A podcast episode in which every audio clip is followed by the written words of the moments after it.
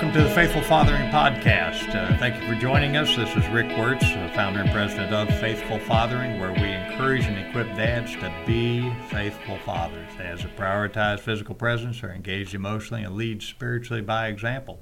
Uh, this is the third in a, in a, a series of four podcasts that we're addressing uh, a construction project, a construction project that emulates uh, Nehemiah, uh, the wall Nehemiah built in four forty-five B C, where he built a wall for the Israelites to uh, uh, that uh, didn't isolate them from the surrounding lands, but it delineated them from the surrounding lands, because uh, too often they had allowed business to be conducted uh, seven days a week. Uh, they were more like the surrounding lands than they were Uh, like the holy city that they were called to be. So Nehemiah was calling the Israelites to back to who they are and whose they are, and to live in a way that glorifies uh, the Father.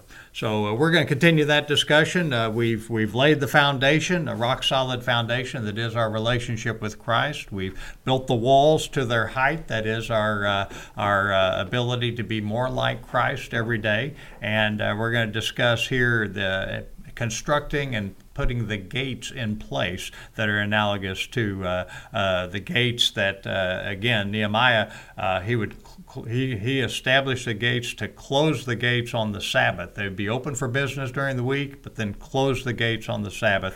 And uh, so we're going to talk about the gates as spiritual disciplines. Again, in the studio with us today, we're blessed to have Mister Dan Davis. Dan is uh, serves on City Council in Manville, Texas, is a husband and uh, father of two. Dan, thanks for being here. I'm back and ready for action. Well, good, because we got some gates to get busy on here, because we got to get these son of guns put in place so we can uh, uh, get on with the program of uh, the dads we're called to be.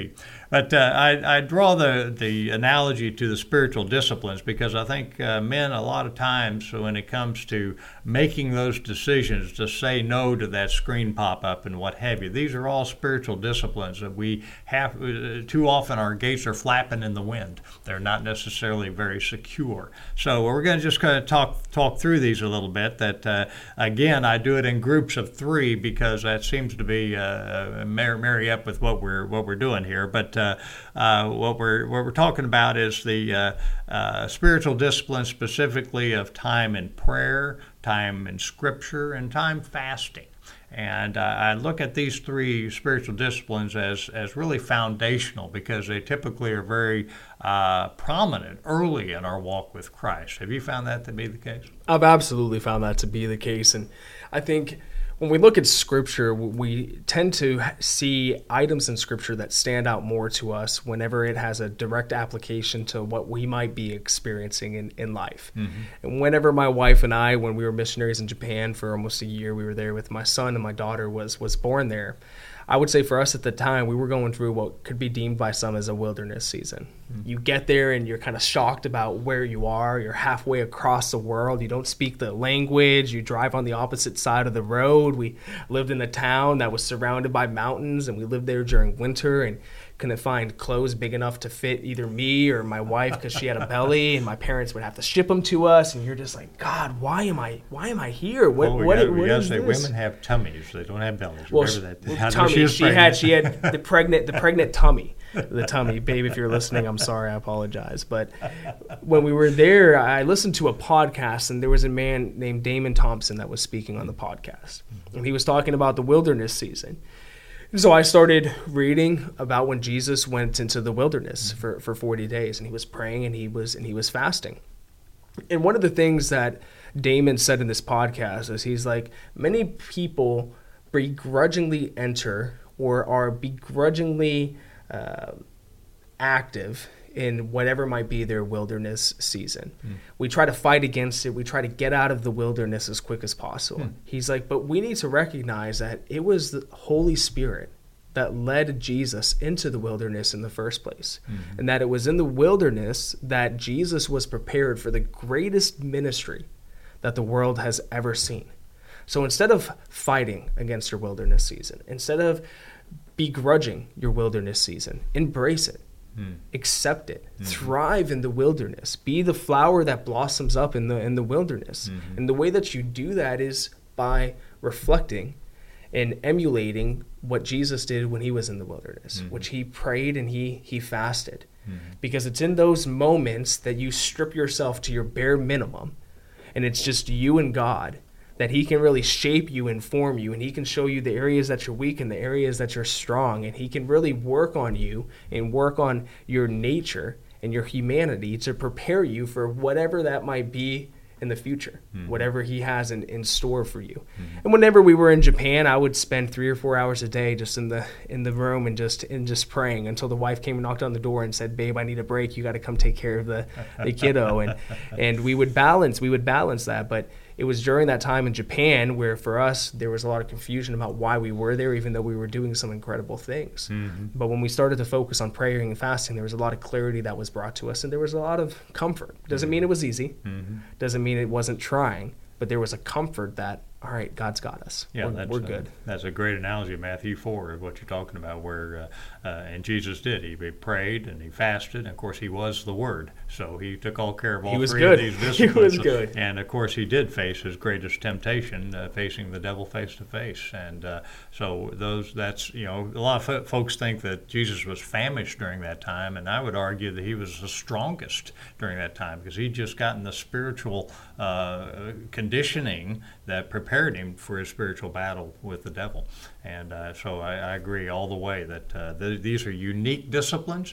Uh, people, you know, if you're, depending on what denomination you're in, uh, say a Methodist, the, the den- denomination of the covered dish supper, fasting isn't a real popular topic. But, uh, you know, you can fast in a lot of ways, be it from technology or whatever, but fasting uh, on a regular basis, I think, is a tremendous discipline. And and what I have found, and maybe you can share, that you know, as you focus on that wilderness experience, you're gaining wisdom uh, to be the servant the Lord is calling you to be. Would you agree with that? I would definitely agree that about that specifically, because you're learning more about who you are as a, mm-hmm. as a person. Mm-hmm. Anytime that you go through a trying season and a difficult season in life, you find out what you're made of. Mm-hmm. In sports, they talk about when you get into the fourth quarter and it's a close game and there's, you know, two minutes left on the clock. We'll use a football analogy, and your team has the, has the ball, or maybe your team's on, on defense, and it's, you know, make or break. It's this this is going to win the game or lose or lose the game for us. The coaches would yell and scream in your face and say, "All right, it's time to find out what you're what you're made of."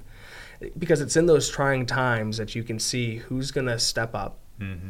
and who's going to wither wither away. Mm-hmm. And from being a, a servant aspect, it's in those trying moments where if we step up, we can learn how to be the servant that Christ wants us to be. Sure. And at times we're going to make mistakes. Look, I've been on fasts, and it gets to like day three of the fast, and you're like, all right, I can't do this anymore. And then you just go splurge on donuts and coffee or whatever it is that you want. For me, it's cookie dough. That's my that's my go-to. That's, that's my part of the fast is breaking the fast. It's breaking the fast. And then you eat, and then you feel a little guilty afterwards, and you're like, man, why'd I break it? I probably could have stuck it through. Mm-hmm. But then God's there saying, hey, it's okay. Mm-hmm. Just try, just try again. Mm-hmm. You've got this. Don't don't don't worry. Well, the next three gates I'd like to discuss are uh, the next three spiritual disciplines that are analogous to the gates that uh, we referenced for Nehemiah are uh, worship, journaling, and uh, studying the Word. Uh, and and I, I feel like these were, again, foundational, kind of a next step. Once you once you gained some wisdom, you wanted some uh, idea of, of what it is that the Lord is really up to in your life. Did you find that uh, worship and study of the Word of God and, and then journaling might have, did that provide any insight for you? These are these are beautiful disciplines. And for my generation as millennials, we don't journal that much. We type on a computer instead, or we'll speak into, speak into our, our, our, our phone. I'm still journaling. No, yeah. my, my wife My wife loves loves to journal. I'm not as big into journaling, but I love to I love to study. Mm-hmm. And one of my favorite scripture verses is that we don't study to teach ourselves approved. We don't study to preach ourselves approved, but we study to to show ourselves. Mm-hmm. And, and that's what studying is, and that's mm-hmm. a big part of studying. It's when you study, you're not necessarily doing it for something specific, but mm-hmm. you're doing it to grow. You're doing it to learn. You're doing it to mature in your relationship with Christ, and then that also helps you mature in your relationship with your kids as being as being a father. Mm-hmm. It's because when you study, you you begin to receive revelation. That it, it talks about in the Bible that the, the riches of heaven are opened up to us as being sons of Christ, as stepping into that inheritance, that the unlimited access to the knowledge of Christ becomes available to us. But mm-hmm. there's a part of it where faith without works is dead. Mm-hmm. that I have to actually do my part and I have to study, or through worship, we enter the throne room of, of God and we mm-hmm. actually step, we step into that. Mm-hmm. And so I love to study. That's mm-hmm. one of my favorite things to do, study the Bible, study things in general. As a councilman, studying drainage plans and tax rate proposals and reading through three eighty agreements, which is like a refunding mechanism for taxes. Like that stuff, it's just what I'm passionate about. It's what God created me, me to do. And I've found that when I spend time on my own studying, that I am prepared for whatever God has in store for me. Mm-hmm. And because I've studied, whenever I step into a council meeting or whenever I'm at a store and somebody comes up to me and they ask me a question about whatever the topic might be, you know, mm-hmm. there's some absolutely random questions that people will ask you, that you've filled yourself up in such a way that you are prepared to answer them in the manner that's most appropriate at that at that time. Mm-hmm. And so my approach has always been studying the Bible, making sure that you have the biblical worldview perspective, mm-hmm. and then also studying the different things that are applicable to your life based off where you're at. Yeah, absolutely. Well, that that's all part of the uh, discerning process, isn't it, on, on what that we are obedient to the uniqueness that the Lord has uh, built us for. So uh, if the first three disciplines of uh, of uh, prayer, scripture, and fasting are the wisdom to be the servant, then uh, this this idea of uh, worship, study, and journaling uh, allows us to begin to discern exactly how He wants us to serve in our unique giftedness. So the following three are a little bit different. I, I always introduce uh, Uh, submission, number one, uh, then frugality, which is another that uh, that's something my bride and I always discuss. Uh, she's, she always says, "I'm more frugal than you are," and uh, and then and then finally stewardship of whether it's resources or whether it's gifts. Uh, have you found yourself? Uh, it sounds like you found what you're supposed to be doing. Uh, you feel that that uh, has had provided some insight for you as well. W- what I've seen is that stewardship is probably the one that, as men, we tend to struggle with the, the most, especially if we look at what's happening in society right now with, with spiritual leaders that have failed to steward the platforms that mm-hmm. God have God has given them. One of my mentors is a man by the name of Doug Stringer, mm-hmm. and Doug Stringer talks about finishing well and finishing strong, and mm-hmm. that as Christians or men, you know, we'll apply this to men specifically, but it could apply for, for women as well, for anyone, that when we are given these opportunities or we're given these these platforms or these microphones where people are looking to us, even if it's ju- your kids, maybe it's you're a teacher at school, maybe you're a leader of a company, mm-hmm. you're a politician. Mm-hmm. Many times we have failed to steward that, and, and our lack of proper stewardship has provided the enemy, the devil, these opportunities in order to, you know, uh, create these cracks mm-hmm. or expound or expand upon these cracks that are there because the foundation is a little bit is a little bit faulty. Mm-hmm. And I've seen in my own life that I've struggled with stewardship, stewardship mm-hmm. with finances, stewardship with the opportunities that are presented mm-hmm. to you. Mm-hmm. And it's something where, as we've talked about, you have to recognize areas that you've struggled and areas that you've fallen short. Sure, sure. And you have to study, you have to pursue, you have to seek knowledge and wisdom on how can I get better mm-hmm. in this in this area. Mm-hmm. We all have giftings, we all have callings. It's just how are we going to steward that? Mm-hmm. And as fathers, how are we going to help our children steward that? Mm-hmm. Right now in our house, as we've been using in these podcasts, we've been using construction analogies. And so I've been working through my honey-do list, taking taking care of things in the house, and we're replacing some of our lights right now with, with recessed lights. Mm-hmm. So I'm having to take out these junction boxes, and you look it up on YouTube, you make sure you're going to do everything correctly, and you're like, all right, I got this. I purchased the right ones, got home, measured everything out. So you start taking the light apart, and then now it's time to take off the junction box. And the way that it's working for my house is you got to unscrew a few things, and then it should be just, you know, pop up, and then you can move it over in your in your ceiling. Well, each one that I've done is different. One just easily moves up. One is a different connection type. One is nailed into the side of a two by four that's in the ceiling. And it's just each one's different, and you're frustrated, and you're like, my goodness, why can't this just be be easy? And you're, but you're learning things mm-hmm. with each mm-hmm. one. Mm-hmm. And you keep trying, you keep pushing. And the way that I think about it from a stewardship perspective is with our uh, children. Mm-hmm. Each child is different. Mm-hmm. And you just got to keep trying. You just got to keep working. You don't relent and you don't give up. And I believe God smiles upon that from a stewardship perspective. Yeah, yeah. And I, uh, for me, uh, personally, I had to submit. Uh, for that was the toughest one for me was submission. You know, I, I think a lot of men, uh, you know, particularly the home I grew up in, I, I blamed the situation for a while. Well, that doesn't work very long. But then you can overcome a situation, and the world sometimes uh, validates an overcomer. You know, you can notch up some victories, and the world says "attaboy," and then you, you gain some momentum, and and before you know, you fought twenty, thirty years as an overcomer.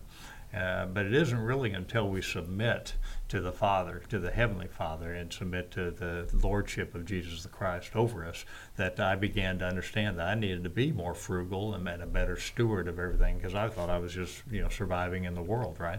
So instead of uh, providing and surviving, I was learning how to serve and uh, and, uh, and and steward the gifts. So that's uh, a great analogy, and uh, that that uh, your, your perseverance in uh, in the uh, in the junction box story that's uh, lines up at the final. Uh, Uh, gate here. Well, I'm only is. I'm only halfway through. I got five more to go, and I told the wife I tackled them this week. Well, so let's talk next week, and we'll see how they I'm, go. I'm glad we're hitting the last discipline, and is perseverance. Yeah. So uh, how how do you know? You know, that's the perseverance is keeping on, keeping on, even when it, it doesn't look all that easy.